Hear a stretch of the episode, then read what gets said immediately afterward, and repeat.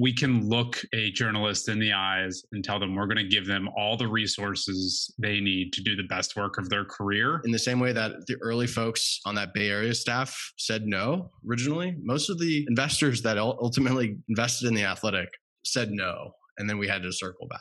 Persistence in the face of rejection. I mean, without that, you know, we would have stopped five years ago.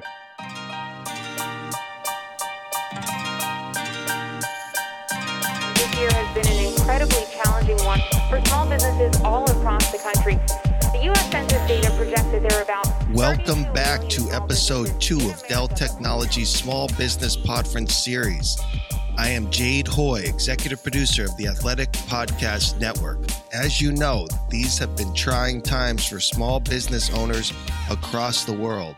And for the second year in a row, Dell Technologies has assembled the best podcasters to tell their stories on starting up scalability, and surviving. In this episode, we will continue our conversation with the founders of The Athletic, Adam Hansmann and Alex Mather, as they detail the Athletic's rapid growth over the last five years, how and why they decided on Chicago and Toronto, and recruiting the best talent. We will also be joined by General Manager of Content Strategy and Analytics, Akil, Akil Nambiar, who was an integral part of the early years and one of the brains behind the Athletic's early success. Let's start here. Why Chicago, by the way? Why Toronto? Everyone would say go to New York or LA, obviously, but there's competition. But why those? Why Chicago and Toronto? I think we looked at Philly and that didn't pan out. So we said, well, you know, where do we think there's enough teams that like can get some signal and test this idea? Hopefully, pick a market where the teams were having some success or we thought could have some success. So it was a bit of it was it wasn't some like magic formula to say that spit out Chicago. We sort of uh, identified it. We reached out to a couple people. The first editorial hire that we made, Jon Greenberg, reached out, had a couple interesting conversations. Alex and I flew to Chicago and got to meet a couple of people, and and we sort of pulled the trigger. And it is another edition of Hoops Adjacent on the Athletic NBA show. There was only you know, what was really fascinating in the early years was just how random. You know, Adam mentioned someone answering a LinkedIn message. You know, a lot of the market launches were serendipitous in the fact that we got some people to answer our emails. Maybe they were open to a new opportunity. Maybe they had just been let go and we just launched and we would just take anyone. We were we were absolutely at that moment we were like if you want to cover your team, we're here for you. We'll get you an editor. We'll get you all the resources you need. We'll get you all the data, salary, benefits. It was some wild years of like one summer, we hired 200 plus people. Our second market and one of our biggest like early markets was Toronto and then the rest of Canada. All those early operational challenges, we were moving at such a such an insane pace. And and you know, the thing that, that sticks out to me as I reflect on it was just when you are a founder, pretty much your number one job is to sell.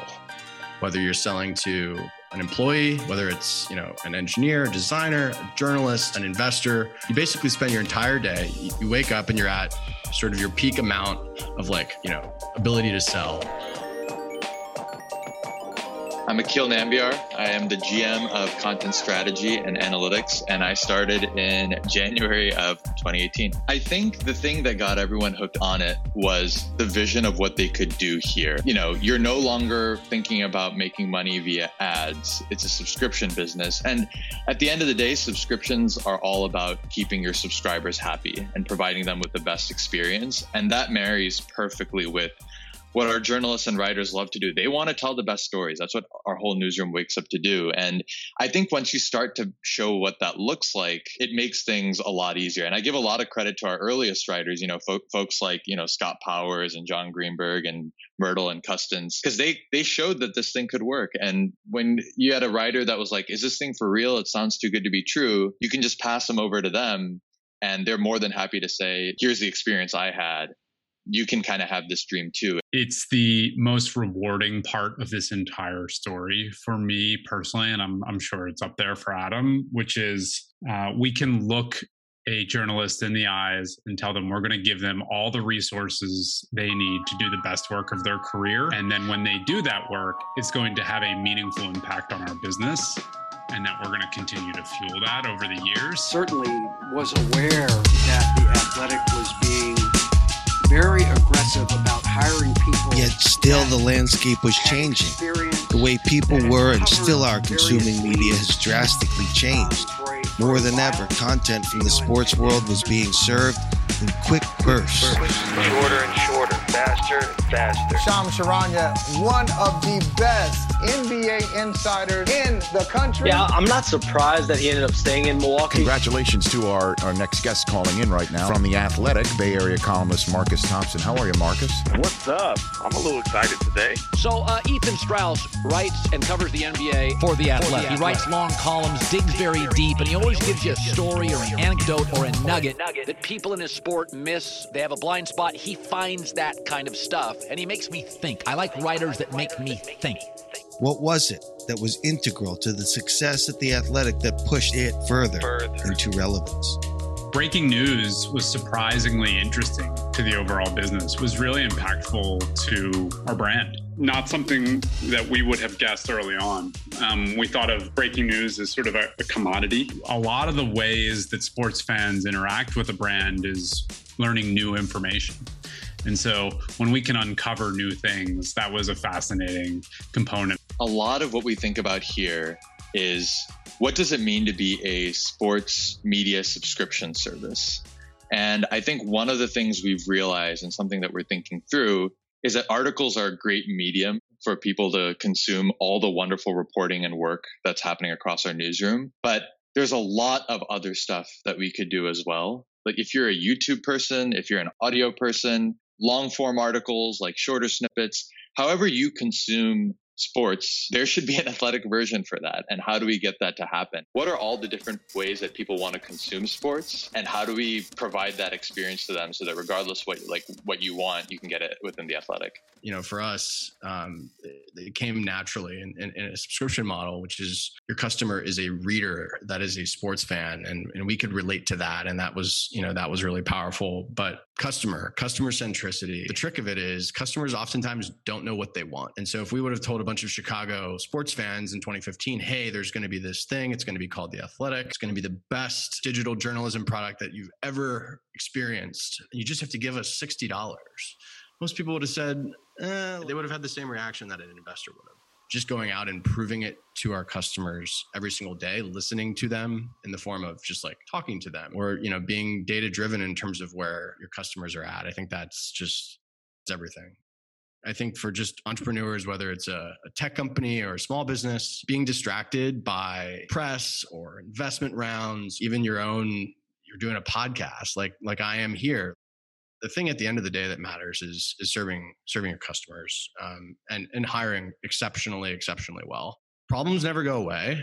Um, hiring poorly, you know, it never sort of like works itself out. Um, you can compound success or you can compound the opposite of that, which is just dead.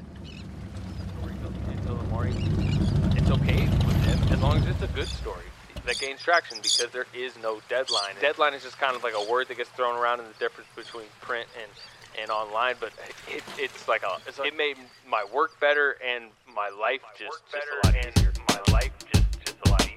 Honest. from an outside observer, as someone who had been a fan of the Athletic before I started working for you all, is the Bay Area felt like a sort of a, a growth.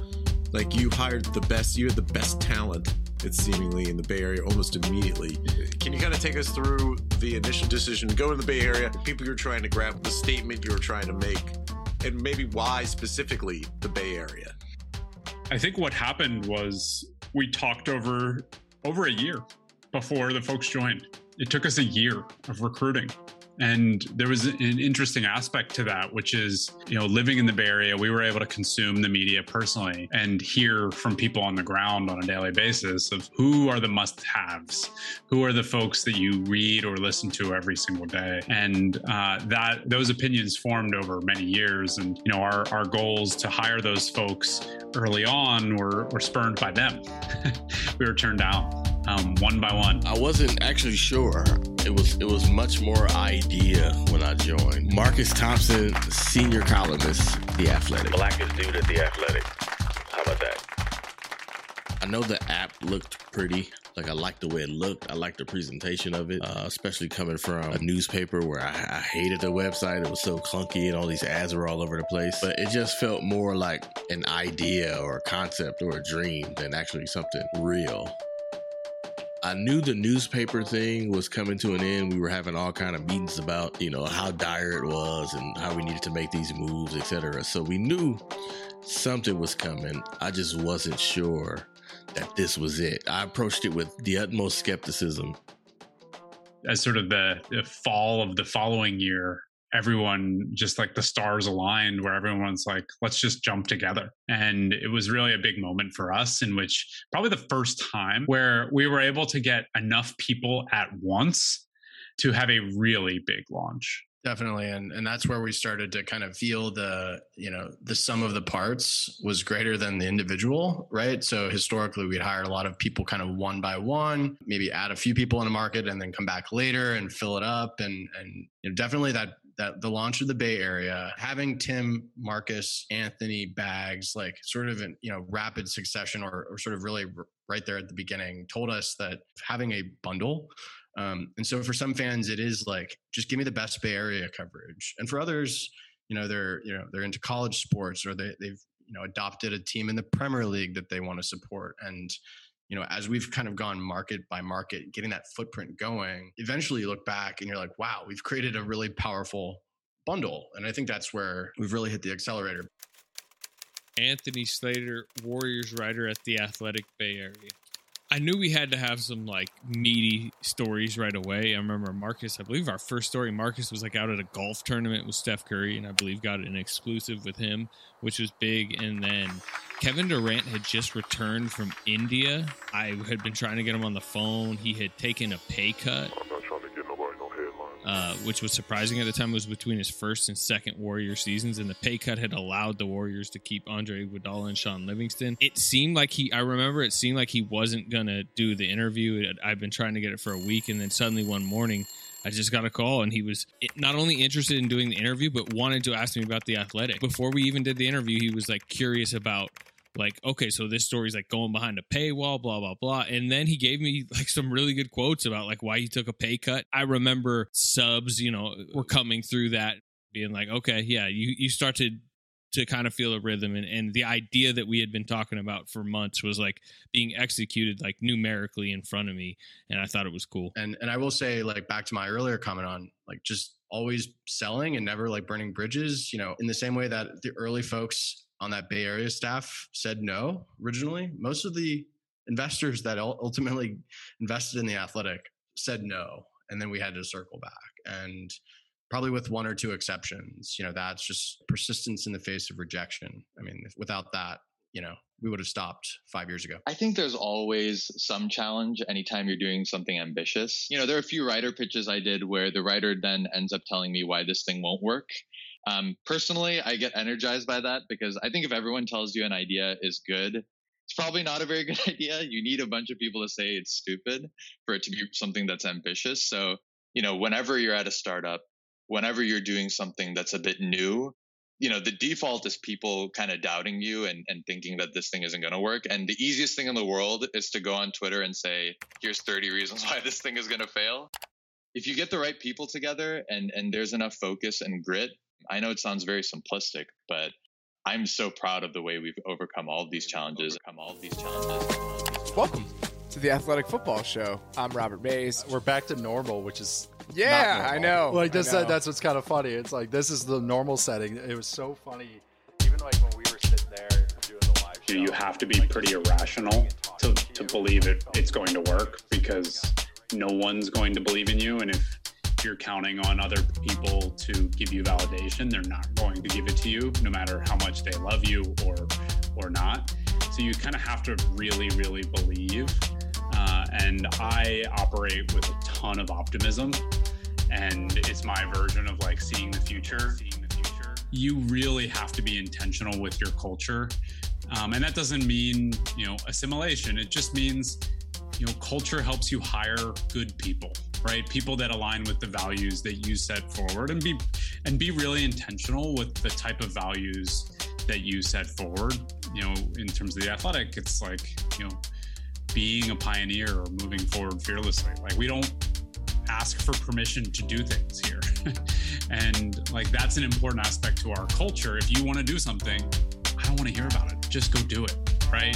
And if you don't have a company full of the people that you want acting the way that you think is in the best interest of the company, it's pretty crazy how quickly it can go off the rails, go off the rails, go off the rails, go off the rails. This episode is just one of many podcasts included in the Small Business Podference presented by Dell Technologies, a podcast conference to get inspiration on topics like fundraising, building teams, or managing a business in our current environment from top podcasts like Mandi Woodruff and Tiffany Aliche, Brown Ambition, Rhett and Link, Ear Biscuits, and Gretchen from Happier with Gretchen Rubens. Visit Dell Technologies Podference.com. I'm Jade Hoy for the Athletic Podcast Network.